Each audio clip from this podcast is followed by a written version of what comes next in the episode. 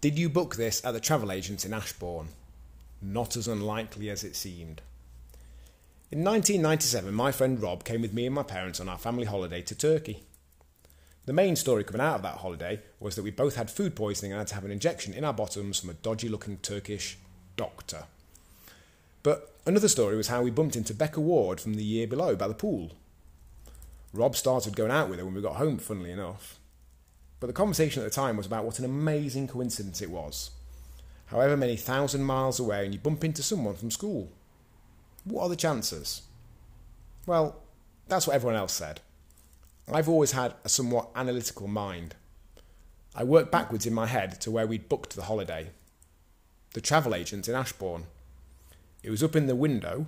Remember, that's when how you found your holidays. I asked Becca if that's how they'd found it.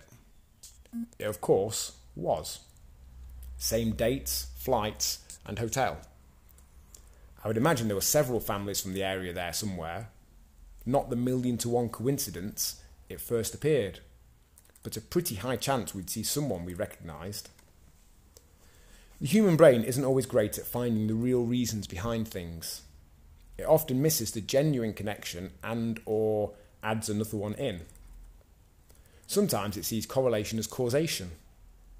We start intermittent fasting, keto, raspberry ketone, skinny coffee, a certain diet, or any other approach to losing weight, lose weight, and miss the important fact that the method just put us in a calorie deficit.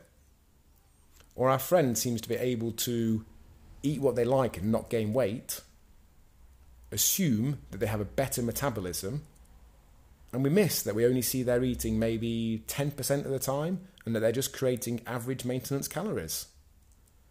We see that someone we know has always been in great shape, feel it's unfair, and miss that they might have done 2,000 workouts in the last decade and eaten in average deficit or maintenance.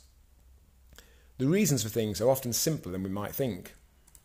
We want to get in shape, eat in an average deficit, and do a progressive form of exercise that we enjoy. Not the entirety of it, sure, but it's more than enough to make some great progress. Much love, John started texting Rob during COVID after only over 15 years out of touch. Hall.